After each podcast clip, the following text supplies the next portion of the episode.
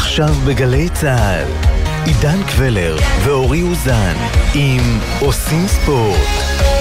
מה שקורה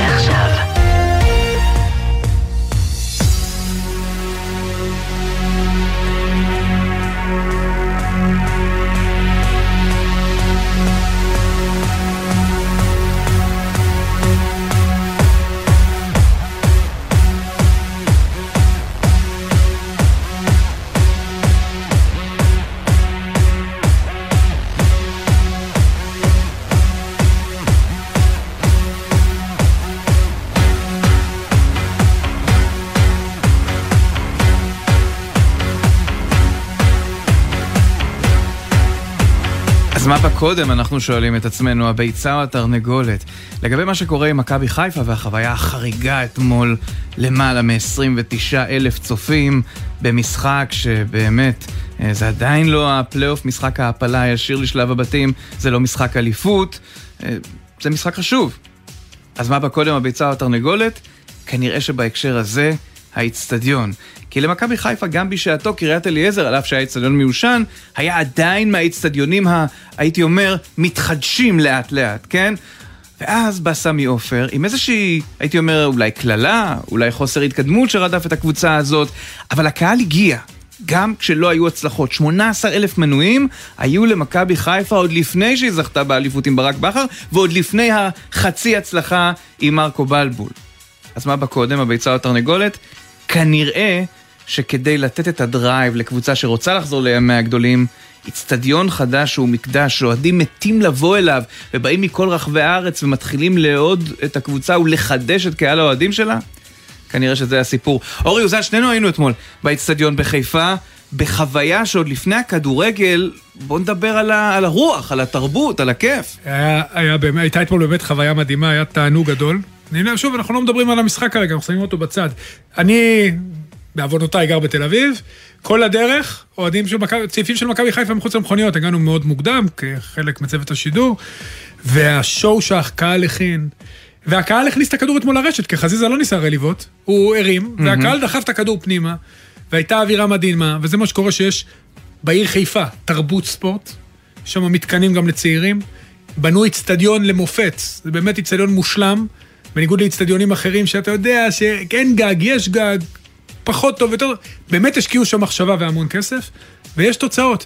אני יכול להגיד לכם חוויותיי האישיות, שאני הייתי שחקן מכבי חיפה, שהיו באים לקריית אליעזר עשרת אלפים צופים, היינו על ה... אתה יודע, הכי מאושרים בעולם. כן. שבאים 14 אלף אה, במשחקים מיוחדים, בכלל, אתה... על גג העולם, ופתאום 30 אלף זה טריוויאלי. ואם ינקלה שחר היה ציון של 50 אלף, עידן, לך תן לי לספר לך, היה אתמול 50 אלף איש. אנשים פה אוהבים כדורגל, כדורגל זה באמת אתה יודע, בעיניי זה דבר מדהים שהמדינה מפספסת בענק, בטח ברמות של השחקנים הצעירים, מעט מדי שחקנים משחקים פה, אבל מכבי חיפה היא דוגמה נהדרת לאיך עושים קבוצת כדורגל, ועל זה שאפו גדול ליאנקלה שחר וכל מי שעובד איתו. ולמרות שהתנועה לחיפה אתמול הייתה עמוסה במיוחד, כמעט שלוש שעות באמצע יולי, זה, זה די חריג, אז נאמר שבחיפה התרחש אתמול עוד אירוע של המכבייה, והיה קצת לחץ, אבל תתפלא, יצאנו בערך ב-3.40 אחרי הצהריים, הגענו אמנם באזור 6 וחצי, אבל הייתה חניה בכחול לבן בטירת כרמל, ממש, אה, אגב, כן, האיצטדיון כן. הוא בינינו, הוא שם שטח גבולי, כן. אבל ממש ליד האיצטדיון, לא צריך חניה למקורבים ולא חניית אח"מים, אפשר גם להסתדר אם יוצאים בזמן. שורה תחתונה, אני חושב שהמתקן נתן למכבי חיפה את הרוח הגבית וליענקלה שחר, ואז האמונה וצבר העניינים, ומרקו בלבול וברק בכר, אני תמיד קולט מרקו. בטבעות אליפות. הוא האלישע לוי של ברק בכר בבאר שבע באמת. כי... והחמאנו המון ליאנקלה שחר, אז גם בוא נחמיא למיץ' גולדהר, שעשה דברים מדהימים במכבי תל אביב, ואם גם היו נותנים לו באמת, הוא גם היה מקים מתקנים מדהימים למחלקת הנוער, ואיצטדיון. אתה יודע, נקרא לזה יותר דומה לסמי עופר מלבלומפילד החדש, כן. שהוא אחלה איצטדיון, אבל זה לא סמי עופר, צריך להיות אמיתיים.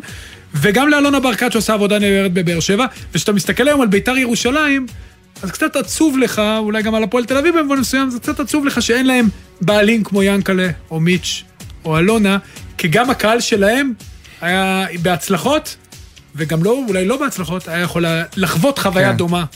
אז זהו. הסיבה שפתחנו במכבי חיפה, אה, ונתייחס גם ליתר הישראליות שמשחקות היום, מכבי נתניה כמובן, שנראה שקורה שם משהו מאוד מאוד יפה, אה, אז היא בגלל שאתמול מכבי חיפה מסיימת בתיקו אחת מול אולימפיאקוס, תיקו שהיה יכול להיות בכיף גם להיות שלוש אחת, אחרי ההלם הראשוני של הדקות הראשונות משהו השתחרר, פתאום ראינו גם אנשים שכבר, אה, שמע, אני מודה, פרנס די פיירו היה נראה משהו שכאילו, אולי ציפינו לטיפה יותר, אבל יכול לו להיות, אבל חסד. א' בוא ניתן לו, ב' אתמול ראיתי כמה פעולות, מהירות, יציאה מהמקום, קבלת כדור, משחק עם הגב, מסירות, זאת אומרת, יכול להיות שזה הכיוון. ועוד מי שהיה איתנו אתמול אה, באיצטדיון, הוא כדורגלן העבר בין היתר גם של מכבי חיפה. גילי ורמוט, שלום גילי. אהלן חברים. מה עמדתך בסוגיית הביצה או התרנגולת? כי נדמה ששוב, כאילו העובדות לא מדברות בעד התיאוריה, ש- התיאוריה, יש שם הרבה גילי. היה במכבי חיפה, גם שיחק במכבי חיפה בימים, אה, ב- בימי תחילת סמי עופר, אתה יודע. כן, ששם זה היה קשה. עכשיו זה היה יותר קשה. אבל, אבל היו גם אז כבר אוהדים, נכון? מ- מעולם לא ירדו מ-10,000-15,000 אוהדים. כן, קודם כל למכבי חיפה באמת יש גרעין גדול של אוהדים וכמו שאתה אומר, האיצטדיון הזה משך אליו, מגנט אליו את כל, ה...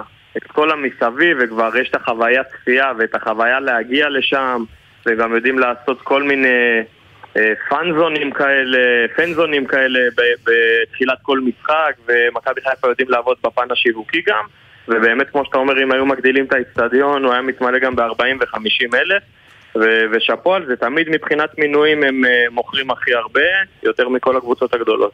אגב, שימו לב שהאיצטדיון גם מחדש את עצמו, למשל, התאורה, כולם מדברים על זה, וואו. עברו לתאורת לדים, מה שמקל את האפשרות להדליק ולכבות וליצור הבהוב ולייצר צבעים. כן, בתור אחד שהיה. מול רוזנבורג שהתאורה נפלה, אז... טוב שיש לדים. גילי, כן. בוא בוא נדבר טיפה על המשחק. אתה יודע, איך התרשמת ממכבי חיפה? הגיעה אחרי ההפסד באלוף האלופים, ופתחה לא טוב את המשחק, אבל מהדקה בעצם מה-15 נראתה מצוין. כן, אז גם באלוף האלופים, אתה יודע, אפשר לחלק את המשחק לשניים, מחצית ראשונה נכון. ומחצית שנייה, שמחצית ראשונה הם היו נהדרים. אז אתמול גם, בוא נגיד עד דקה 25, היו קצת מהוססים, אולי קצת מאלה מהשער המוקדם, ומדקה 25 באמת אה, לקחו פיקוד, העלימו את היוונים לגמרי. היוונים כאילו מרגע הגול חיכו שהמשחק יסתיים בתוצאה 1-0 ולחזור הביתה עם תוצאה וממש אה, מכבי חיפה העלימה אותם, שיחקו נהדר, ידעו ליצור מצבים למרות ההגנה הנסוגה של אולימפיאקוס, ידעו ליצור את המצבים אה, והתוצאה סך הכל אה, לא משקפת כי מכבי חיפה הייתה צריכה לנצח אתה רואה שחקנים שנכנסים לכושר, שדרוג בעיקר בעמדת המגן הימני, מגן פנטסטי נכון. החלוץ שהגיע, שבאמת אחרי אלוף האלופים קצת קטלנו אותו וגם אני ביקרתי אותו כי הייתה איזושהי ציפייה לראות משהו קצת יותר אטרקטיבי, אולי חלוץ דריבליסט יותר שיודע לייצר לעצמו קיבלנו חלוץ קיר עם size טוב ואתמול ראינו שגם הוא יודע לרוץ לשטח והוא לא רק סטטי והוא יודע תמיד ברוחב לגנוב את הפינה הקצרה אז בסופו של דבר גם אם הוא לא מה שאני באופן אישי לפחות חשבתי שאני אראה אני בטוח שהוא ייתן פה דו ספרתי העונה בקלות. זהו, אז קודם כל, סבלנות עם שחקנים זרים, בטח שמגיעים פה בחום הזה, כמו שאמרו בגשש, מה יש להם לחפש פה בחום הזה, אז אה, לא קל להשתלב. לגבי סונגרן, אני מסכים איתך, הוא אדיר. סימן שאלה לגבי קורנו, אבל בוא נדבר על המשחק, אתה יודע, על הסיכויים אגב, שלו. אתה מזכיר את החום, אתה מזכיר את החום, סמי עופר הוא אצטדיון אטום, שביולי-אוגוסט הוא סאונה. אז זה כן. תמיד אני זוכר, היה סבל בגביע הטוטו באירופה שאתה משחק שם, אתה יורד מהחימום מזיע כאילו אתה בסוף המשחק. כן, אתה ראית... אז מעבר לחום והלחות, שם גם כאילו אין פתחי אוורור, אני לא יודע, הכל שם, אין אוויר, בקיצור. אתה ראית את היוונים? אתה ראית את היוונים, אה, את אה, צ'יקיניו, החלוץ שלהם, מחצית שנייה, אתה יודע, רק רוצה ללכת להתקלח, הוא היה, אתה יודע, סחוט לחלוטין. בוא, בוא נדבר על אה, משחק הגומלין, על הסיכויים של מכבי חיפה, מכבי חיפה, כי בסוף לא נגיע, מכבי חיפה לא תגיע עם מקדמה לפיראוס. אה, אולימפיאקוס קבוצה נהדרת, ובמשחק הבא ישחק גם עם אל ערבי, ואולי עם חסן המצרי שלא הגיע מסיבות פוליטיות. איך אתה מעריך כן, את אז הסיכויים של מכבי אה, חיפה? שני, החלוצים האלה, במיוחד אל-ערבי, מאוד משמעותי שם, ואין ספק שהמשחק בפיראוס יהיה שונה לגמרי. היוונים יבואו ללחוץ, יבואו ליזום, אה, ואני מניח שהם יהיו יותר דומיננטיים, והם פייבוריטים כמובן בבית, אחרי התיקו הזה גם לעבור. אבל אני חושב שמכבי חיפה, עם כל החששות של תחילת המשחק, כן ראו שאפשר לשחק נגדם, כן ראו שאפשר להתמודד ואפשר לנצח אותם. והמשחק הזה אמור באמת לתת להם אמונה ואופטימיות כלפי הגומלין. אה, כמובן שאני מעריך שהם אולי קצת אה, יעמדו טיפה נסוג ולא ילחצו על כל המגרש כמו אתמול, אבל בהחלט יש מקום לאופטימיות, למרות ששוב אולימפיאקוס פייבוריטים. אפשר לגעת גם ב... בהתחלה של השלושה בלמים של ברק בכר שנראה תמיד אה, נגד, אה, במשחקים גדולים, יש לו איזה משיכה לשלושה בלמים, נכון. על לנסות להפתיע הזה. הוא עשה אה, את זה אבל הפעם בצורה מאוד כפויה, דקה רביעית, חזיזה בא בכנף שמאל, הלך להוציא כדור חוץ בצד ימין, זה החזיק שתי דקות. אבל לזכותו של בכר ייאמר, אבל זה החזיק שתי דקות כי הוא קיבל גול. כי קיבל גול, נכון, לזכותו של בכר ייאמר, אבל שהוא כן מגיב כל הזמן למשחק, הרי במחצית שנייה הוא גם עבר לשלושה בהגנה, הוא, הוא כל הזמן מנסה לגרום לקבוצה שלו, אתה יודע, להתאים אותה לסיטואציה. לפעמים זה עובד, לפעמים נכון, זה פחות. נכון, אני מסכים, אני מסכים איתך, הוא כמובן בלנהל משחק שזה אולי הדבר הכי חשוב למאמן ולהגיב בזמן, הוא עושה אולי בטוח הכי טוב בישראל. Uh, השלושה בלמים הזה לדעתי לא מיטיב איתם. יש את הניסיון להפתיע, אבל גם לעשות מחזיזה מגן ועוד בצד ימין שיותר נוח לו בצד שמאל ואגב זה גם החזיר אותי לשנה שעברה שהם עפו לקיירת שגם שם הוא ניסה להפתיע ולעשות את זה נכון. עם רמי גרשון כבלם, אה, עם שון גולדברג נדמה לי ופלניץ' וחזיזה היה מגן גם כן וגם שם זה לא הלך אז הגול חייב אותו דרך אגב גם באלוף האלופים ברדה בא עם באר שבע לשלושה בלמים נכון, ספג והגול אחרי 20 המהיר של שניות. אצילי חייב אותו גם להגיב וגם ברדה יודע להגיב יפה אבל מלכתחילה אני מאמנים כאילו, זה יפה שהם מגיבים, אבל חבל לעשות את הטעות הזאת מלכתחילה. אבל החילופים שלו היו מצו... מצוינים, אבו פאני פנטסטי, נכנס, שינה את המשחק לגמרי. אה, מי עוד נכנס שם? רוקאביצה לא, לא הורגש כל כך. פיירו, אה, פיירו דווקא הורגש אגב. אמרנו, חוץ מההחמצה הרושם, המאוד מבאסת שלו, אבל ראינו פעולות כמו שאמרת, גילי. פעולות של חלוץ, ראית תמונות של חלוץ? כן, פעולות של חלוץ, וזה שהוא מגיע למצבים זה כבר טוב, הוא עוד ייתן גולים. אני רוצה שנייה לכפור בעיקר ולהניח צלם בהיכל. אני חושב שמשחקים באירופה הם אה, פשוט נטל על הקבוצה, לא כלכלי כמובן, זה פרס גדול, אבל זה דופק את הקבוצה שרצה לאליפות. אה, ואני חושב שאם אה, מכבי חיפה תישאר באירופה והיא יכולה להישאר לרצף משחקים, כי הרי היא יורדת לליגה אירופית, ואם לא ליגה אירופית אז, אז לקונפרנס, תלוי איך זה יעבוד שם, וזה יתרון לקבוצות היריבות. מה אתם אומרים? קודם כל, אולי גם היריבות שלה היו בבתים נכון. אירופאיים. בדיוק. זה דבר ראשון, ודבר שני, הם, הם מאוד מאוד עמוקים מבחינת סגל. זאת אומרת, אני זוכר שאני הייתי שחקן, שאני מדבר על אה, עונת 2010-2011, בזמנים האלה, לא היה את עניין הרוטציות וה-GPSים והחלוקת עומסים. והיינו רצים הרכב לאורך כל העונה, גם בבתים של אירופה וגם בליגה. פעם אחת זה הצליח לנו עם הדאבל, ופעם אחת באמת פספסנו בעונת צ'מפיונס ליג את האליפות בגלל זה. אבל הם מאוד עמוקים, על כל עמדה יש שם שני שחקנים ושני שחקנים טובים. אז, אה, אז אני לא חושב שזה יהווה תירוץ, כי מלכתחילה הם נבנו בשביל שני נכ... המסגרות. זה נכון, אבל מילה אחת אחרונה, גם בתחילת המשחק היה... הקהל ממש, אתה יודע, שם מחווה מדהימה לפלניץ', שהוא היה על סף בכי, לפחות זה היה נראה מהזווית שלנו, אנחנו היינו רחוקים. הוא הבין את העברית? הוא מבין, הוא הבין. שאוהבים, הוא הבין שאוהבים אותו, כן. וזה בטוח. שאלה מה מכבי חיפה תעשה, כי להביא בלם ברמתו בזמן כל כך קצר יהיה מאוד קשה, וגם ראינו אפילו אצל פלניץ' עצמו כמה קשה לבלם להשתלב במערכת גם אם הוא כל כך איכותי כמוהו. ומבחינת ינקלה שחר יש פה דילמה רצינית, כי בלי פלניץ' זה יכול לפגוע בהם קשות לא רק באירופה, גם בליגה. נכון, נכון, וראינו אתמול בעוד משחק מצוין שלו כמה הוא משמעותי. הוא אחד המנהיגים של הקבוצה, בטח של חוליית ההגנה. ושון גולדברג שהוא גם מצוין, הוא, הוא העוזר של פלניץ'. פלניץ' זה נכון. המנהיג, הוא המרכזי, דוחף קדימה, סומך על המהירות שלו גם בצד ההתקפי. הוא יודע להוביל כדור, לתת חצים מצד לצד, ובמיוחד בתזמון הזה לאבד אותו זה מאוד מאוד משמעותי. הרי בתחילת העונה דיברו על אפילו להביא עוד בלם זר בלי קשר לפלניץ'. אז עכשיו, אם הוא ילך ועוד לא הביאו אף אחד אחר, גם בתזמון הזה, זה יהיה בור שיהיה קשה לסגור. ומה עם סווטקוביץ' אה, לעומתו? אם הם יעברו ביוון, אני מאמין שהוא יחליט להישאר. סווטקוביץ' לעומתו? אלטרנטיבה או לא? אה, ממה שאני זוכר אותו מעונה שעברה, הוא גם בלם מצוין, הוא כבר שנתיים באשדוד אם אני לא טועה, בלם נכון. מצוין. אבל אשדוד לא רגילים לשחק כשהבלמים עומדים על החצי, כמו מכבי חיפה, ולכן זו התמודדות קצת שונה בקבוצה שכל הזמן דומיננטית. יהיה מעניין לראות את זה, מצד שני, יהיה לו התאקלמות הרבה יותר נוחה וקצרה. גילי, המון תודה. בהצלחה. תודה גילי. תודה חברים, ביי. עכשיו בואו נעבור לדבר על באר שבע, מכבי תל אביב ונתניה, המסע מתחיל הערב, כל השידורים בערוצי הספורט של אה, ספורט אחת, וזה הולך להיות מאוד מעניין. מכבי תל אביב תהיה הראשונה שתיכנס למעגל הזה, מיד אחר כך באר שבע, ומאוחר יותר נתניה. ברוך דגו, כדורגלן העבר, בין היתר של מכבי תל אביב, כובש השערים בליגת האלופות, אייקס וכולי. שלום ברוך. אהלן חברים יקרים, מה שלומכם? בסדר גמור. בוא נדבר על מכבי תל אביב. תשמע, אני מניח שאי אפשר ללמוד הרבה מהמשחק מול נתניה, זה מה שראינו, אבל מול הקבוצה האזרית אין כל כך תירוצים, נכון? זה משהו שצריך לקרות. אה, לגמרי, אין, אין שום תירוצים, אני חושב שמכבי נתניה נכון היה הרבה מה ללמוד, אבל זה משחק אה, גביע טוטו, אימון טוב מאוד, אה, באמת כדי להכין את עצמם למשחק הלא פשוט שמצפה להם.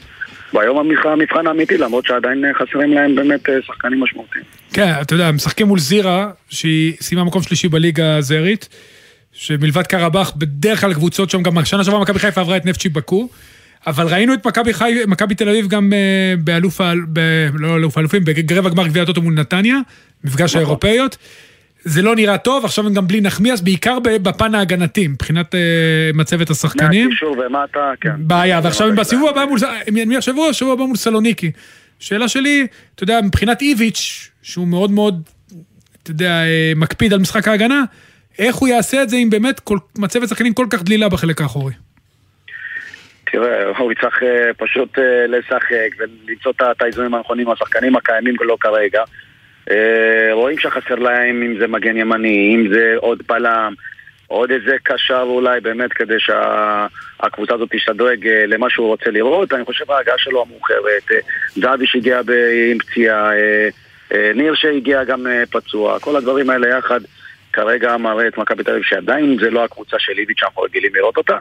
ואם הוא ידע, אתה יודע, איך אומרים על תוצאה, ללכת לשחק על תוצאה, וידע להעביר את המשחק הזה למשחק הבא, השני, אז אני, מאמין- אני, מאמין- אני מאמין שלמכבי תל אביב יהיה הרבה יותר טוב והרבה יותר קל כדי לעבור אותם. תראה, עידן, לפני שאתה עובר לבאר שבע. לפני שאתה עובר לבאר שבע, צריך לזכור שאיביץ' בשתי עונות הסופר דומיננטיות שלו, בעונה הראשונה הוא הודח מול סרפסבורג בפלייאוף, ובשנייה מול סודובה. בהתחלה מול קלוש בליגת האלופות, ואז מול סודובה, שהפסיד בשני המשחקים. אני מאוד מקווה שהשנה הוא יעשה תיקון, למרות שהסגל שלו הרבה פחות מוכן ממה שהיה. אמרת אריס סלוניקי, וזה בהחלט אה, ההנחה הרווחת, אה, שזאת תהיה אריס, אבל נזכיר צמד המשחקים שלהם גם מול קבוצה עם בלרוס, שיערכו כולם בסלוניקי, אה, מה שמעביר אותנו לקבוצה בסטריט, כן, לדינמו מינסק. לדינמו מינסק, שגם היא תתארח פעמיים. בבאר שבע. כן, משחק באר- אחד, דרך אגב, בלי קהל. המשחק נכון. השני הוא כאילו משחק הבית זה שלהם. יהיה היתרון. היחסי שאתה נותן להם, שזה בלי כן. הקהל המקומי. זה הפטנט שהם מצאו. ברוך, אה, כן, איך באר שבע הרשימה אותך בגביע הטוטו? כי היו דקות שהם נראו הרבה יותר טוב ממכבי חיפה. אה, כרגע, אה, למען האמת, הפועל באר שבע נראית מכל הקבוצות אולי מחוברת יותר, חזקה יותר, עמוקה יותר, גם שהיא התחילה לא כל כך טוב מול מכבי חיפה, אתה ראית פתאום מחצית שנייה, קבוצה אחרת לגמרי, פשוט משחקים מאוד מהר ולעומק, פתאום הכניסה של חמד, אה, שעשה את השינוי עם הניסיון שלו, עם הכדור, עם, ה- עם השחקן שבא לקבל עם הגב, אין הרבה שחקני גב שמקבלים בצורה כזאת ונותן כדור עומק. שבא מקו שני עם השער באמת המדהים אה, שהובקע במחצית השנייה מול מכבי חיפה. כרגע נראה, אני רואה את הפועל באר שבע עוברת הלאה. כן, ובאר שבע יש לה עכשיו, הביאו את אה, אסטרית סלמני. נכון. ועם מצוין. שכטר וחמד ואנסה, שדרך אגב אנסה נראה טוב, בטח במעברים. מצוין, פשוט מדהים, המהירות שלו והעומק שלו, זה מה שחסר, זה מה, זה מה שהיום במיוחד עם ההגנות שעומדות גבוה, שחקן כזה שרץ לך, עף לך לעומק, ורק לתת לו את הכדורים בזמן. זהו, סלמני, סלמני הוא אחד כזה דרך אגב. השאלה היא, איך אתה יודע, איפה שכטר מוצא את עצמו בסיטואציה הזאת, ואיך ברדה מנהל את הסגל שלו, כי בסוף זה גם עונה ראשונה שברדה פותח כמאמן ראשי, הוא מנהל משחקים מצוין, אבל צריך, אתה יודע, גם את הניסיון לנהל את השחקנים לאורך העונה. ואירופה כמובן, אתה יודע, אם יהיה לו את אירופה, יהיה לו יותר קל לעשות את זה, השאלה אם הוא באמת יצליח לעשות את זה, אולי המבחנים האמיתיים שלו יהיו עכשיו. כן, תשמע, יש לו באמת אה, יחסית לשאר המאמנים עומס מאוד גדול בחלק ההתקפי. איך שזה נראה, הוא מנהל את זה בצורה באמת יוצאת דופן למאמן, בוא נגיד ככה מתחיל, אבל יש לו את הניסיון כשחקן. בשנתיים האחרונות, האחרונות, או שלוש שנים האחרונות, הוא למד המון המון מאנשי הצוות שהיו בפועל באר שבע, אני חושב שזה גם חיזק אותו עם, ה, עם התוספת של העוזרים שלו, שעוזרים לו בצורה בלתי רגילה. יחד עם זה אני מאמין אה, עם השיתוף פעולה הנכון עם השחקנים. הוא מתנהל נכון, עם לשתף פעם את שכטר, פעם את חמד. ולרוץ עם זה בצורה טובה. אני רק דואג אה, ללב שלו, אה, ברצינות אני אומר, כן. אה, כי שיהיה בריא. לחץ זה יועץ רע, אבל אולי... אבל אולי זה יסתדר לו, שמע, האמת, בינתיים נראה שהוא פורח, נכון. אם זה טוב לו, אז נהדר. ברוך מק... אני כן. בטוח שלפני קיבל את ההצעה, את ההצעה של אה, לאמן, אה, אני בטוח שהוא התייעץ עם הרופאים, עם כל הדברים האלה, אני בטוח שאולי לוקח את הצ'אנס, בטח שקשור בבריאות שלו, נכון. אה, כן. לאמן את הפועל באר שבע, וזה לא פשוט. מכבי נתניה, מכבי נתניה מול היריבה הכי קשה, בעצם, בלי ספק בכלל. בשקשיר, וואו. באיסטנבול. אמ, תראה, זה רק האנרגיות של בני לם, אני לא רואה משהו אחר, הרי יש הבדלים ברורים בין הקבוצות, נכון? הבדלים אה, ברורים וגדולים מאוד, עם שחקנים מצוינים שנמצאים בשקשיר, באמת אה, קבוצה מצוינת.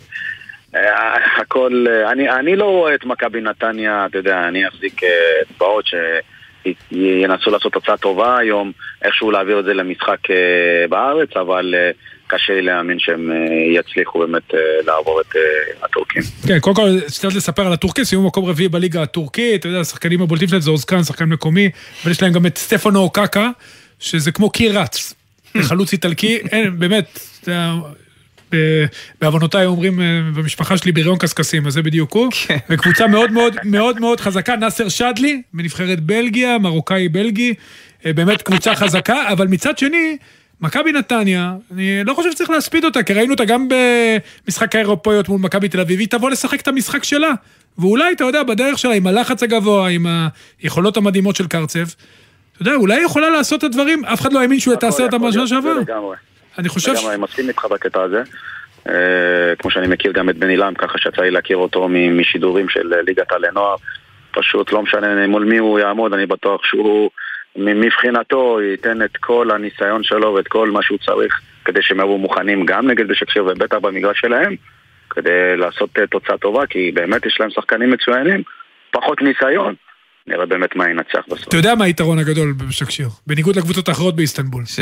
אם נתניה תביא את האלף צופים שלה, יהיה לה יותר קהל שם מהקבוצה, זה קבוצה של כן, ארדואן. שזה מדהים, כן. כן, יש לה אבל... נכון, אין שם הרבה קהל, דרך אגב הביאו השנה את מסות אוזיל, אבל הוא לא ישחק שעדיין במשחק. לא משחק. הוא לא ישחק היום במשחק, אבל אני דווקא אופטימי לגבי נתניה, ראיתי אותם מול מכבי תל אביב, ממשיכים בדיוק איפה שהם הפסיקו בשנה שעברה, מסכים עם ברוך שהם אנדרדוג אה, ברור, אבל תראה, בסוף משחק ראשון בטורקיה זה פריבילגיה לא רעה, כי אם אתה מצליח לסגור שם בצורה מינימלית או אפילו תיקו, יהיה מעניין. אז אה, יהיה מעניין פה בארץ. כן. עם המזג האוויר שלנו פה, לך תדע. 14 אלף צופים אה, בקופסה החדשה, יכול להיות נחמד, כן, בהחלט. טוב, ברוך דגו, תודה רבה. תודה לכם חברים, שיהיה יום טוב. שמע, אתה יודע, אפרופו, תודה רבה. אפרופו, אפרופו אצטדיונים, באמת ככל שאני עושה את, ה, את uh, ספירת המלאי, uh, באמת סמי עופר, ואחריו הייתי אומר, אומר אולי נתניה, מבחינת, מה הסיפור עם בלומפילד? למרות שאנחנו אוהבים יש את את טרנר, בלומפילד. אל תשכח את טרנר. כן, אבל מה הסיפור עם בלומפילד? נכון, טרנר בנוי, אה, שם. היה את העניין עם הגג, אבל אני מתכוון לפסיליטיז, לאמצעים שניתנים שם ל- לאנשים. פשוט בלומפילד נבנה על, על חורבות האיצטדיון הישן, או ממש, אפילו לא על חורבות, על גבי האיצטדיון הישן, ולכן זה קשה, כי לא היה את כל המרחב שדרוש לאיצטדיון מהסוג הזה, בתנאים שדרושים לאיצטדיון מהסוג הזה. אה, ובחיפה, חבל. תשמע, אתה רואה בחיפה את המרחבים. כן. אתה יודע, אתה נכנס, עכשיו, הכניסת עיתונאים, נזכיר, היא מזכירה כמו כניסה לתוך איצטדיון אולימפי, במובן זה שאם אתם ראיתם פעם אצנים, או אפילו עולמות NBA גדולים, שאתם רואים את המרחב עד שאתה נכנס לאולם. כלומר, מרחב הביניים הזה, מכון, משאיות יכולות להיכנס לתוך האיצטדיון, שאנשים יכולים גם לרוץ, וגם חדר חימום, וגם המרחב שם, ל... קיצור, זה גן עדן. שאם מקימים אצטדיונים חד- נוספים בארץ, ויקימו, אני מניח, בעוד מקומות, אז, אה, אוקיי. אז תראו את מה עשו בסמי עופר, תנסו להעתיק, גם אם זה ביותר קטן. טוב, אה, אחרי ההודעות הבאות, יהיה איתנו בן אדם ש... די בדומה למה שעשינו את בוני, ראית? שחררנו את בוני, והוא הלך, עשה משימה מוצלחת עם... אה, מאוד עם- מוצלחת. עד גיל 19 בכדורגל, ויש פה עוד אדם שעשה עם הבנות עד גיל 20 בנבחרת העתודה. אה, עלייה לדרג א', אחרי 15 שנה. מטורף. עוד מעט על נתניה איתנו.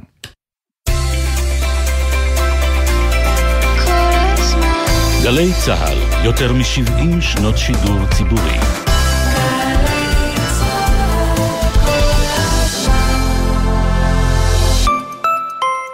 תיקנים, נמלים, הדברה, רק אם אין ברירה. אבל קודם חשוב לזכור, החוק אוסר להדביר לצורך מניעה. מדבירים רק אם זוהו מזיקים ולא הועילו אמצעים אחרים.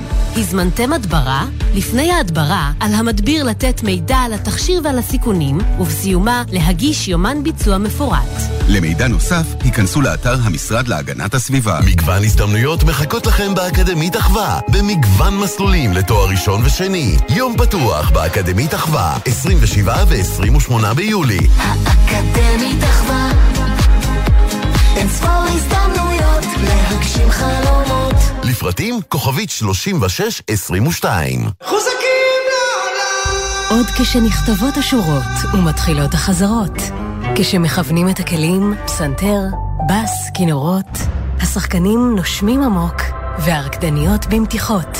כשהמצלמות מצלמות וכולם ישובים בכיסאות, זה מרגש. משרד התרבות והספורט מזמין אתכם להגיע להתרגש מכל מה שיש לתרבות הישראלית להציע. תרבות ישראלית, כל הסיבות להתרגש. נהגות ונהגים יקרים, שימו לב, בימים אלו ולמשך חודשים מספר תבוצענה עבודות בטיחות ושדרוג במחלף פולג בנתניה לרווחת משתמשי הדרך. במהלך העבודות יחולו שינויים זמניים בהסדרי התנועה באזור. מומלץ להיעזר ביישומוני הניווט. למידע נוסף חייגו 106 לעיריית נתניה או כוכבית 8541 נתיבי איילון. קיץ במוזיאון אגם ראשון לציון. סיורים מודרכים, סדנאות קינטיות לילדים, אירועי תרבות ותערוכה חדשה. שומעים את הצבעים. מוזיאון אגם, פרטים באתר ובפייסבוק. משוטטים חדי קרן בנגב? מה מחפש כוח אפור בבור? ומי מנצח בהיתקלות בין שועל לחבורת שפני סלע? גלי צה"ל ורשות הטבע והגנים מכניסות אתכם לסבך המקומי בעונה חדשה של הסכת ארץ ישראלי מצוי לאוהבי חיות, טבע ובני אדם. הסכת ארץ ישראלי מצוי עכשיו, באתר וביישומון גלי צה"ל ובכל מקום שאתם מאזינים להסכתים שלכם. מה זה באמת להיות ישראלי? דינה זילבר במסע לתוך הישראליות עם דמויות מפתח בחברה, בספרות ובתרבות. והשבוע, אריה הספרי. זה שהיצירה היא פוליטית זה באמת בגלל שזה מה שיצא לנו. מעולם לא הייתה כוונה ברורה לעסוק רק בזה, ויש לנו גם שירים אישיים יותר. אנחנו קודם כל עושים מוזיקה, ואנשים צריכים ליהנות. מילים ומשפטים עם דינה זילבר. הערב בשמונה, גלי צה"ל. עכשיו בגלי צה"ל, עידן קבלר ואורי אוזן עם עושים ספורט. אנחנו כהרגלנו, ו- ולפעמים זה הרגל מגונה, מכיוון שלא תמיד צריך לפתוח בכדורגל, ובטח שלא ישראלי, אבל הפעם זה היה מוצק בגלל הדרמה אתמול בחיפה, והישראליות שמתחילות היום. אבל למה אני אומר את זה? מכיוון שהיה הרבה, הייתה הרבה מאוד גאווה ישראלית השבוע, בואו נמנה אותה. לאתלטיקה נגיע עוד מעט, לונה צ'מטאי סלפטר, מדליית ארד באליפות עולם, מדהים. ההגעה לגמר של אה, קפיטולניק. וזה תמיד מצחיק קפיטולניק, אתם יודעים שזו דמות נורא מפורסמת, יורם קפיטולניק אצל טייכר וזרחוביץ', לכן, לכן השם עצמו זורק אותנו אחורה. אבל הוא גם קופץ לגובה מאוד מוצלח. מאוד מאוד מוצלח. מאוד, תשמע, ההישג שלו הוא מדהים. מקום 11 בעולם, והוא עוד לא התחיל עוד. הוא עוד לא התחיל, הוא גם עלה קצת פצוע לגמר, ראינו את החבישה שלו, והוא עלה מהמוקדמות, הוא היה נפלא במוקדמות, הכי צעיר מכולם. תקווה עצומה לאתלטיקה הישראלית. אז, אז זה באתלטיקה, בעתודה בכל הקשור לנבחרת הבנים, היום משחק רבע גמר, אליפות אירופה מול טורקיה, והחלום הוא לעשות את השלישייה ברציפות. 3-פיט קוראים לזה, כן? שילוב בין 3, 3 ל-repeat. וזה גם עניין שמאוד חשוב לדבר עליו. ו...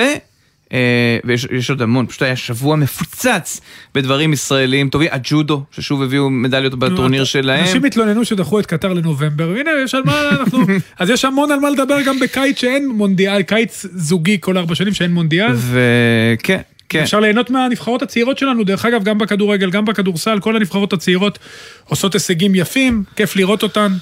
ואחלה שנתונים.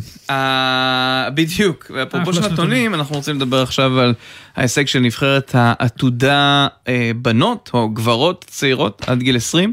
אחרי 15 שנים, העפלה לדרג א' של אה, אליפות אירופה, וזה אחרי אה, טורניר נפלא מבחינתם. המאמן של הנבחרת הזאת הוא טל נתן, שמחפש את הנתיב לעצור בצד. הוא עדיין מתרגש מהעלייה. עד שהוא יעצור בצד, אנחנו נדבר עם מישהו שאחראי לכמה שלא עצרו השבוע, ולכן כל כך שמחים לדבר איתו. גל לוי, מנכ"ל איגוד האתלטיקה, שלום. שלום, מה שלומכם? צהריים טובים. בסדר גמור, נגיד, עם, עם כל הכבוד למי שמנהל את העסק, וזה חשוב מאוד לתפעל את איגוד האתלטיקה היטב, שגם אם היינו רוצים לדבר עם ספורטאים או מנהלים מקצועיים, כולם על טיסה או בסידורים כאלה ואחרים, אבל זה בסדר, אנחנו שמחים שאנחנו איתך, כי אולי תוכל לתכלל לנו את מה שעבר עלינו, בסך הכל אליפות מדהימה לישראל. אה, כן, אליפות מאוד מאוד טובה, אה, שבעיקר מתמקד במדליה של לונה, בריצת המרתון, שעושה משתי מקצועות האתלטיקה היוקרתיים ביותר, ביחד עם המאה מטר, אליפות מצוינת של יונתן קפיטולי, גמר ראשון לבחור בן 19 באליפות הבוגרים בסדר גודל הזה הראשונה בחייו. מרו תפרי, אתלט אה, הכי יציב שלנו בערך בענף, גם שיפר בשתי מקומות את המיקום שלו במשחקים האולימפיים. אכן אה, אליפות עולם אה, טובה. כן, אתה מדבר על אליפות עולם טובה, מה זה נכון, אבל איפה אנחנו, מבחינת ההכנות שלנו לדבר הבאמת יותר משמעותי, נקרא לזה אולימפיאדה, אנחנו... ברמת ההכנות למשחקים האולימפיים, אני כרגע מאוד מאוד מרוצה. לענף היה משחקים אולימפיים ברמה טובה מאוד בטוקיו, עם כל הקשיים של הקורונה, ואנחנו כבר רואים את הדור הבא שהצטרף למשלחת האולימפית הבאה שלנו, שיכלול גם את קפיטולני, גם את בלסינה פריפה, אולי ירדן מנטל הקופצת דמות הצעירה והמוכשרת שלנו, ונועה ממו שזכה במדליית הכסף באליפות אירופה אנדר 18 שנערכה בישראל בירושלים בחודש שעבר.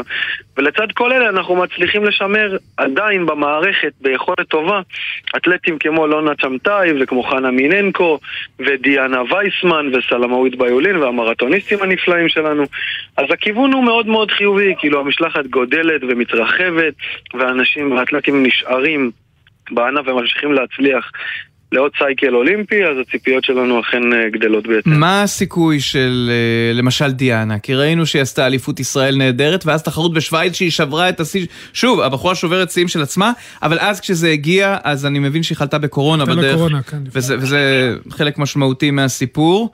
אה, אז מבחינתכם זה דווקא תוצאה מספקת ביחס למצב כרגע? תראו, כמו שאתם מבינים, דיאנה זו אתלטית שיודעת להמציא את עצמה מחדש כל פעם. כמעט כל פעם באירועי השיא, מאליפות ישראל לאירוע הבינלאומי, היא שוברת את השיא הישראלי. אנחנו אכן נתקלנו במחלת קורונה מפתיעה, שכנראה התחילה עוד, אה, לא, לא, לא ברור איך, כאילו, היא נבדקה לפני שהיא יצאה, ונבדקה כדי להיכנס לאליפות עולם, אבל יום אחרי הרגישה קצת אה, לא, לא במיטבה, ונבדקה פעם נוספת ונמצאה אה, חיובית. לאחר שלושה ימים שלוש בדיקות היו שליליות, אבל לכן זה השפיע עליה. שוב, זו עדיין תוצאה אה, טובה שלפני שנה היינו מדברים עליה בקרבת השיא הישראלי, אבל אנחנו מקווים שהיא תתאושש טוב ותופיע בצורה הרבה הרבה יותר טובה במינכן, ברמת חצי גמר ואולי גמר באליפות אירופה באוגוסט הקרוב. גל, באופן כללי על האליפות, נצא שנייה מהפריזמה של הישראלים. אה, איך הייתה האליפות מבחינת הארגון, התוצאות? אה, מסקנות לעתיד, גם, גם מבחינתנו, גם באופן כללי בעולם האתלטיקה? תראו, האליפות נערכה בארצות הברית פעם ראשונה. אה, נבחר איצטדיון אמנם עם פסיליטיז ברמה מאוד מאוד גבוהה, אבל מאוד מאוד קטן, והחבר'ה אה, הובאו לשם במעונות סטודנטים, לא מאפיין אליפויות עולם אה, טיפוסיות, אבל החוויה היא מאוד מאוד טובה ברמת הפידבקים. אני קשה לי להגיד לך אה, נתונים אה, על אה, ספורטאים ממדינות אחרות כי בחרתי להישאר פה בגלל המשימות השוטפות ברמת מכבייה, סיכום של אליפות אירופה שערכנו בארץ, מי שנסע זה יו"ר האיגוד עמי ברן, מלווה ברוגל ורנו של הצוות המקצועי ועוד חבר הנהלה מצידנו. על פניו במעט שראיתי אני רואה שאליפות העולם הייתה יחסית ברמה טובה. כן, האמת זה מוזר, איצטדיון של 12 אלף צופים בלבד, איצטדיון שייך לאוניברסיטה, אגב יש להם עוד איצטדיון פוטבול, בכלל, מרחבים אדירים יש לאוניברסיטת אורגון שם, אבל uh, זה, זה נכון, uh, באמת uh, גם לא ראיתי יותר, אולי בסשני הלילה, בכינוסי הלילה היה יותר מלא. כן, אבל שם נוסדה אבל... אתלטיקה בארצות הברית, כאילו כן. זה הבסיס של האתלטיקה בארצות הברית. זה היה כמו לערוך בוומבלי מבחינתם את גמר היורו, כן. כן, אבל מבחינת האווירה, האווירה, בדיוק, אני רוצה לשאול על האווירה באיצטדיון, נכון, איצטדיון קטן, ו... אבל האווירה באיצטדיון, כל הדברים שמסביב, אתה יודע, זה באמת חזרה... המידע שאני ניזון מרוגל ומרנו ומהחבר'ה שהיו, אה, האווירה היא אווירה טובה. שוב, המתקן הוא ברמה האיכותית הגבוהה ביותר בעולם. נכון שהוא לא גדול, אבל מבחינת הפסיליטי שהוא מציע, והאיכויות והמסלול הוא ברמה מאוד מאוד מאוד גבוהה.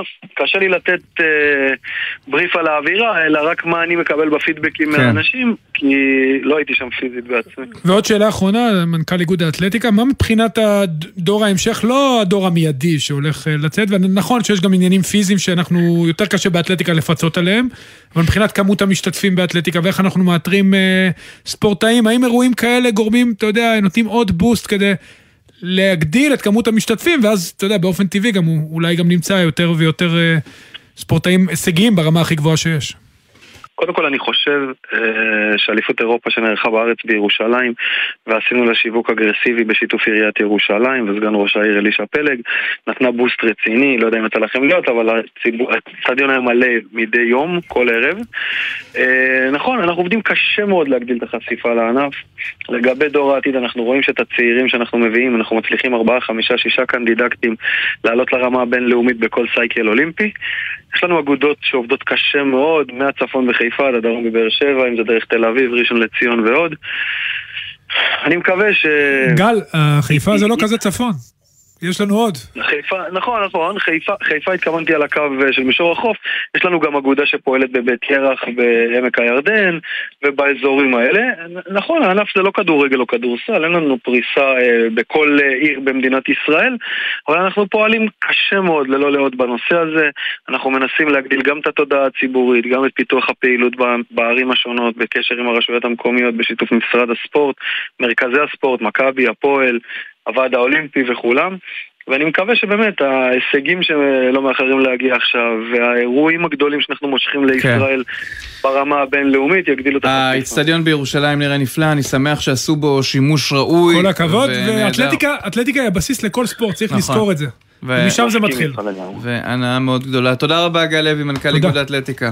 תודה לכם, שיהיה לכם המשך. הנה הוא איתנו, טל נתן, מאמן נבחרת העתודה נשים עד גיל 20, שלום. כן, שלום, אני עצרתי בצד, מזל שהשחקניות לא עצרו באליפות. נכון, מזל גדול, באמת היסטוריה אחרי, כמה זה? 15, נכון? 15 שנים. בדרג ב'. שמע, זה לא מתאים דרג ב' ל- לנבחרות ישראל. נכון שזה לא כמו שהיה פעם עם, נבחרת, עם הנבחרת הלאומית, כי פה אתה באמת צריך לעבור ולהילחם, ו- וזה קצת יותר, אבל זה לא גם- מתאים. זה מנה... תלוי שנתונים, צריך כן. להבין, נוער, אם אין לך מסה של משתתפים ושנתונים לא טובים ולא משקיעים, מה לעשות, אה, אתה נופל. בקיצור, עשיתם תיקון. יותר קשה אה, להישאר, אה, לעלות לדרג א', מאשר להישאר בדרג א', כי בדרג א', אם אתה מנצח משחק אחד, אתה יכול להישאר. בדרג ב', יש שש-שבע קבוצות שהן ברמה של דרג א', טורקיה ויוון וסלובניה ומונטנגרו ועוד ועוד ועוד ואנחנו באמת אה, הצלחנו להתמודד עם היריבות האלה ואני שמח, באמת אה, מגיע שאפו גדול לכל השחקניות והצוות שלי, עבודה נהדרת וסוף סוף אחרי 15 שנה כדורסל נשים אה, בגיל הזה, אנדר 20, חוזר לבמה המרכזית. כן, ויש השחקנית הכי בולטת, לפחות במשחק שאני ראיתי, היא הייתה ירדן גרזון, שהיא שנתון 2000, סוף 2003, והיא עושה דברים מדהימים. שאלה לאן פניה מפה, כי יש לה אחות שמשחקת במכללות, אה, היא גם יוצאת החוצה? היא גם יוצאת החוצה לקולג' אה, בארצות הברית, יש הרבה שחקניות שנמצאות בקולג' בארצות הברית, אבל אתה יודע, באמת ירדן היא השחקנית הדומיננטית של הנבחרת. אה, היוסי בניון ש... ש... שהיה פעם... קרגלוך, אוסקר גלוך. וכל, כן, משהו כזה, אבל, אתה יודע, אנחנו תמיד המאמנים אה, אומרים שבעבודה קבוצתית זה מתחבר לקבוצה, אז במקרה הספציפי הזה, ירדן עם הכוכבות שלה, שאני לא מעריך מאוד את הכישרון, ובאמת היא תגיע רחוק, והיא תגיע למקומות הכי גבוהים, היינו קבוצה. וכל משחק אה, התבלטה שחקנית אחת שלא צפו שהיא תתבלט, ושלפנו כל פעם שפן מהכובע, ובאמת אה, הצלחנו ככה לשמור על יציבות וקצב, וקבוצה, קבוצה מנצחת, וזה מה שאני שמח, זה שמה שהיה שם.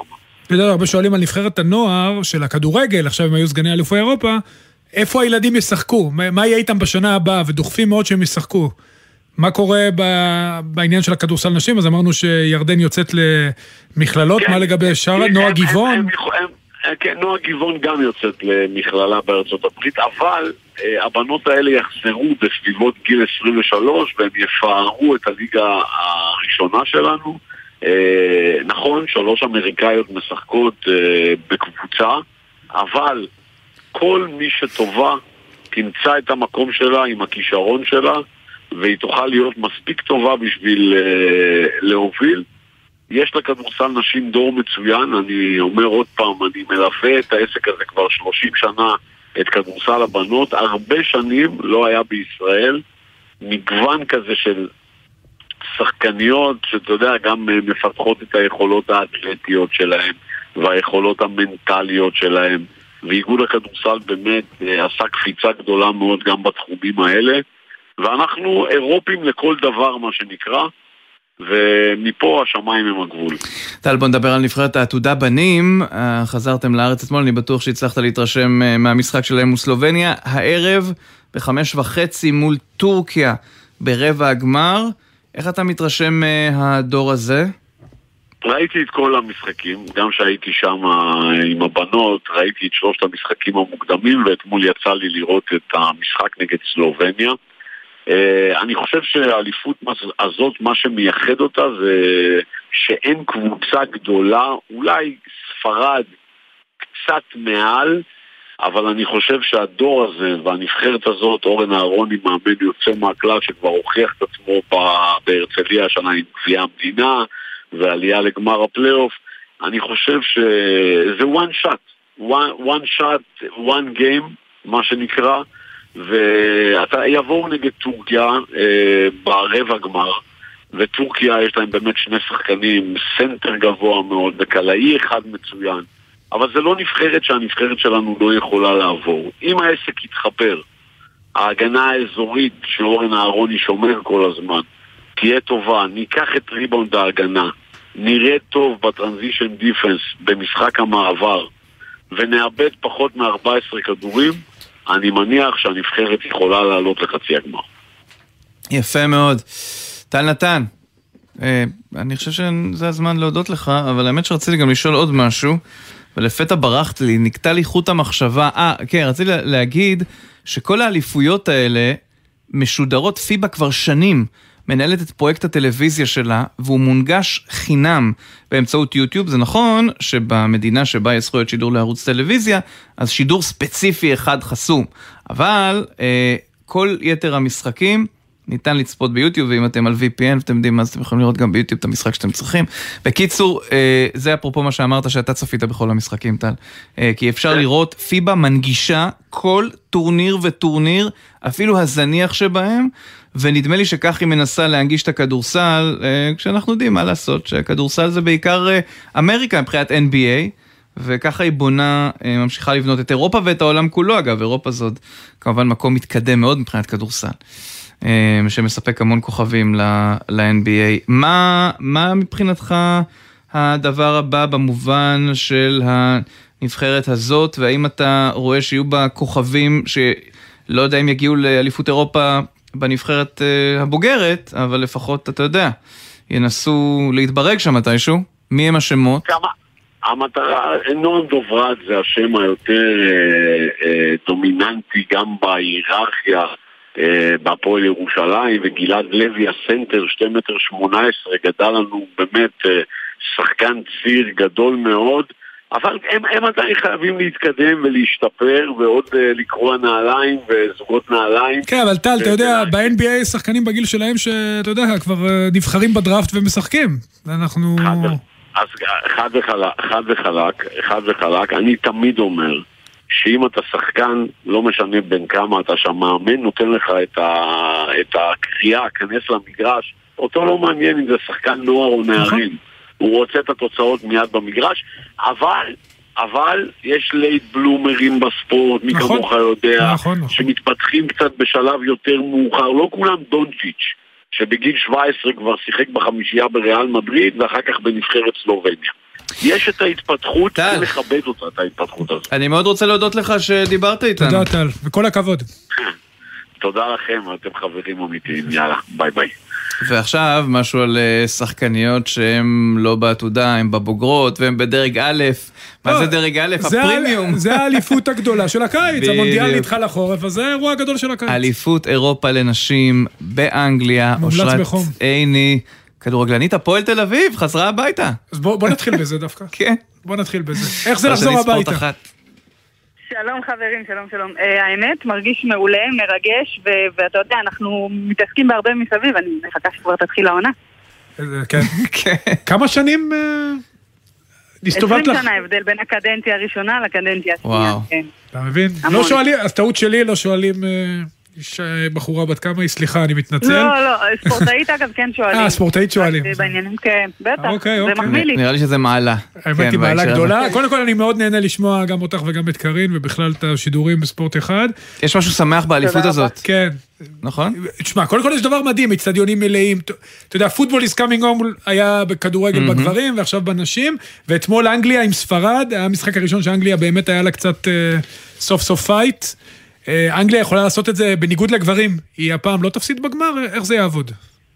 אז זהו, אז בגלל המשחק אתמול, אפשר להגיד אפילו בזכות המשחק אתמול, שסוף סוף הן פגשו יריבה ראויה, היו בפעם הראשונה בפיגור, אה, והצליחו לחזור מזה ולעשות קאמבק שהוא גם מקצועי אבל הרבה יותר מנטלי, אני חושבת שזה מה שייתן להם את, האדג' הזה אה, ללכת עד הסוף, מלבד שהם גם הנבחרת הכי טובה בטורניר עד עכשיו. כן, יש גם, טוב, גם ביתיות. בואי תספרי קצת על השחקניות של אנגליה, על אנגליה, אולי על אה, כובש את השער סטנווי, על בית מיד.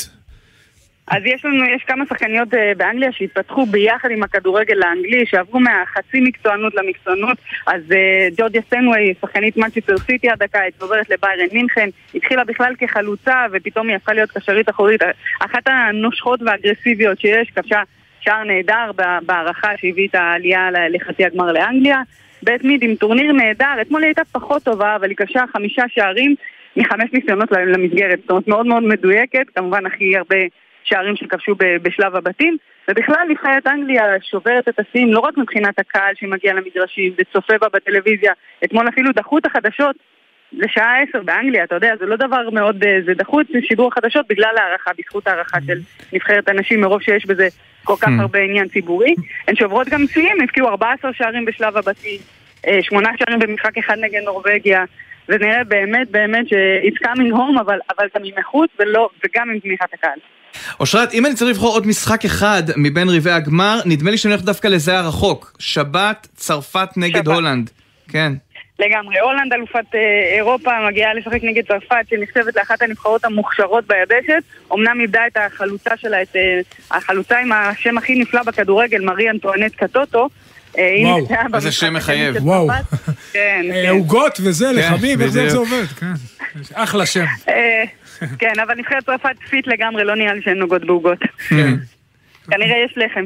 ורגע, ההולנדיות, אה, יש להן בעיה של פציעות? מבחינת כן, הסגל? הם במשחק הראשון איבדו גם את השוערת הראשונה שנבחרה לשוערת המצטיינת של מונדיאל 2019, גם הבלמית. הבלמית חזרה לשחק מאז. אה, מדמע חלתה בקורונה ובדיוק החלימה, היא חוזרת לסגל, החלוצה, יש שיאמרו, ואני מסכימה איתם, הטובה בעולם, היא חוזרת לסגל הולנד וזה נותן להם הרבה בוסט לקראת המפגש הזה, שהוא באמת אמור להיות הכי קרוב והכי מסקרן ברבע הגמר. כן, המלצת. צפייה חמה מאוד. חבר'ה, עזבו חדשות וזה.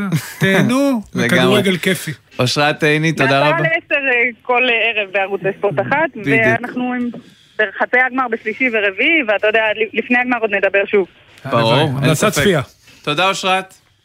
תודה לכם חברים. אגב, ואפרופו מרי אנטואנט אצל הצרפתים, גם מדמה זה שם ענק, זה. המסי של אה, כדורגל. מסי או רונלדו, תלוי מי אתם, כן?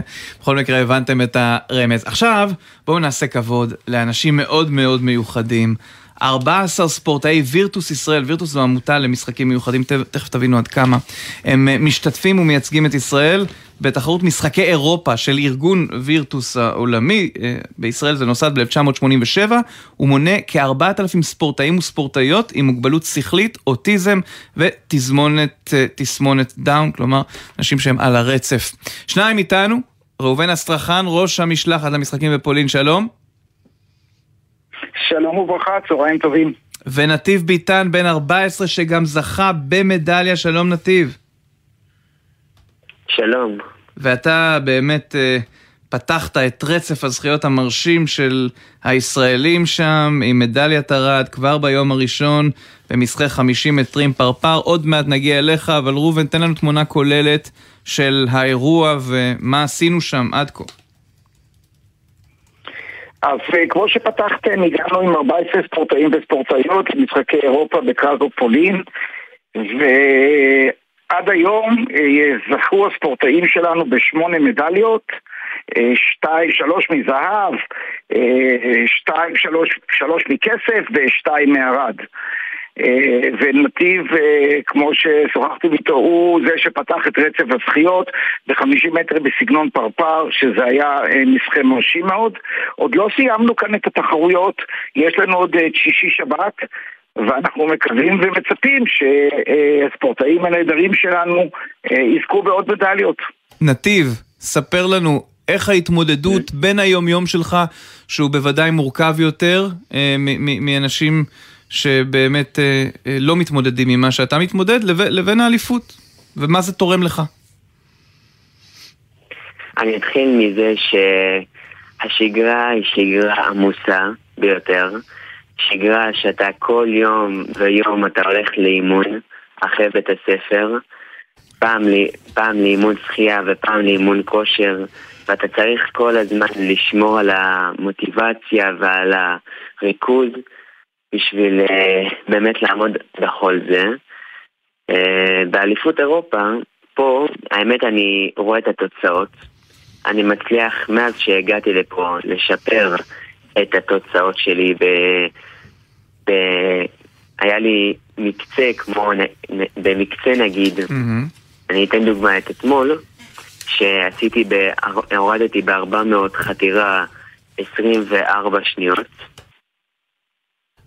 והיו לי עוד מעבר לזה, ואני, כמו. שראובן אמר, אני בעיקר uh, עכשיו, שיש עוד שתי מקצים uh, עוד לפניי, מחשבתי היא דבר אחד, להביא עוד גאווה למדינת ישראל. נתיב, נתיב אתה קודם כל גאווה גדולה, ואני רוצה לשאול אותך, אני יודע שאתה גם מרצה בבתי ספר, לא לילדים, גם לאנשים מבוגרים וסטודנטים.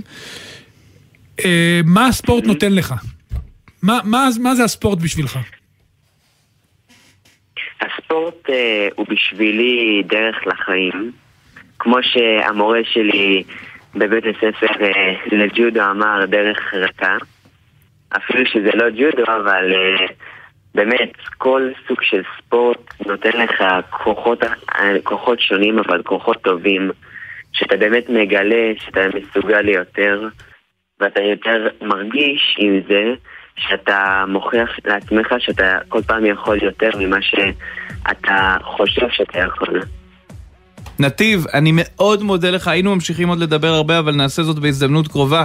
מכיוון שהתוכנית מסתיימת. תודה רבה, נתיב ביטן, בן 14, מזוכי המדליות. מקסים, מקסים, מקסים. ולראובן אסטרחן, ראש המשלחת למשחקים בפולין. אתם עד ה-24 בחודש, עד יש זמן לדבר ולסכם. תודה. תודה רבה גם לבר שמעון לוי העורך, בצוות מעיין קלמנסון, בר פלג, שילה רוזנפלד ויואב מרקוביץ', על הביצוע הטכני אור מטלון, בפיקוח גראם ג'קסון. עורכת הדיגיטל יולי אמיר, מיד אחרינו הג'ם של קוטנר, שמארח את אמיר לב ודני רובס. אורי, שיהיה לנו סוף שבוע כיפי. סופש קסום לכולם. להתראות.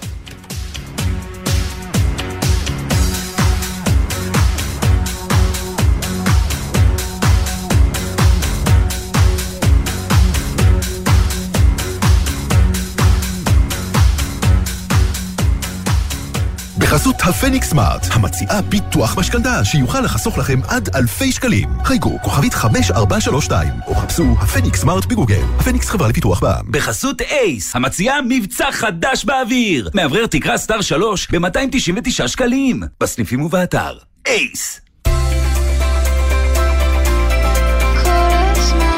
גלי צה"ל, יותר מ-70 שנות שידור ציבורי.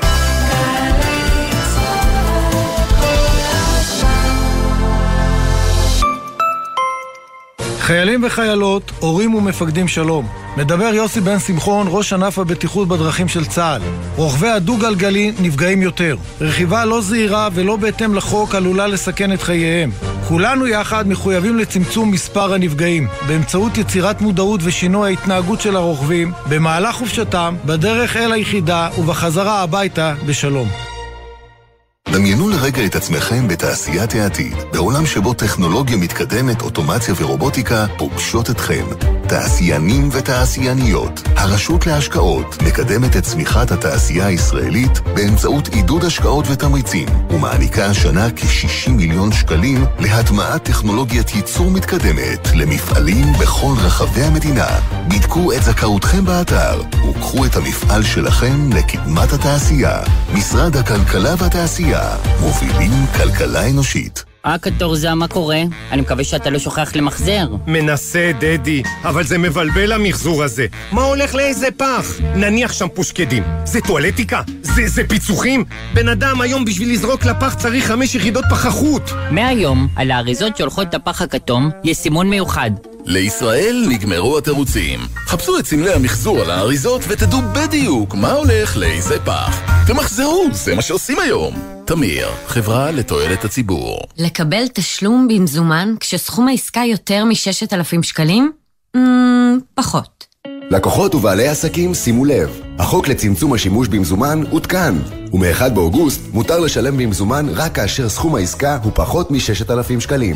למידע ייכנסו לאתר רשות המיסים. כל שבת ב-10 בבוקר, יורם סוויסה לוקח אתכם למסע מוזיקלי. והשבוע, מסע עם יזהר אשדוד. מצד אחד, אתה יודע, היינו רוקרים, ופתאום מצאנו את עצמנו מתפרנסים מדיסקו, וגם מתחילים להתאהב בזה. היו אנשים שמאוד לא קיבלו את זה, ואני אומר, כן, אני חצוי בין שני העולמות האלה, ושילבנו ביניהם. מסע עם יורם סוויסה, שבת 10 בבוקר, ובכל זמן שתרצו, באתר וביישומון גלי צה"ל. מיד אחרי החדשות, יואב קוטנר.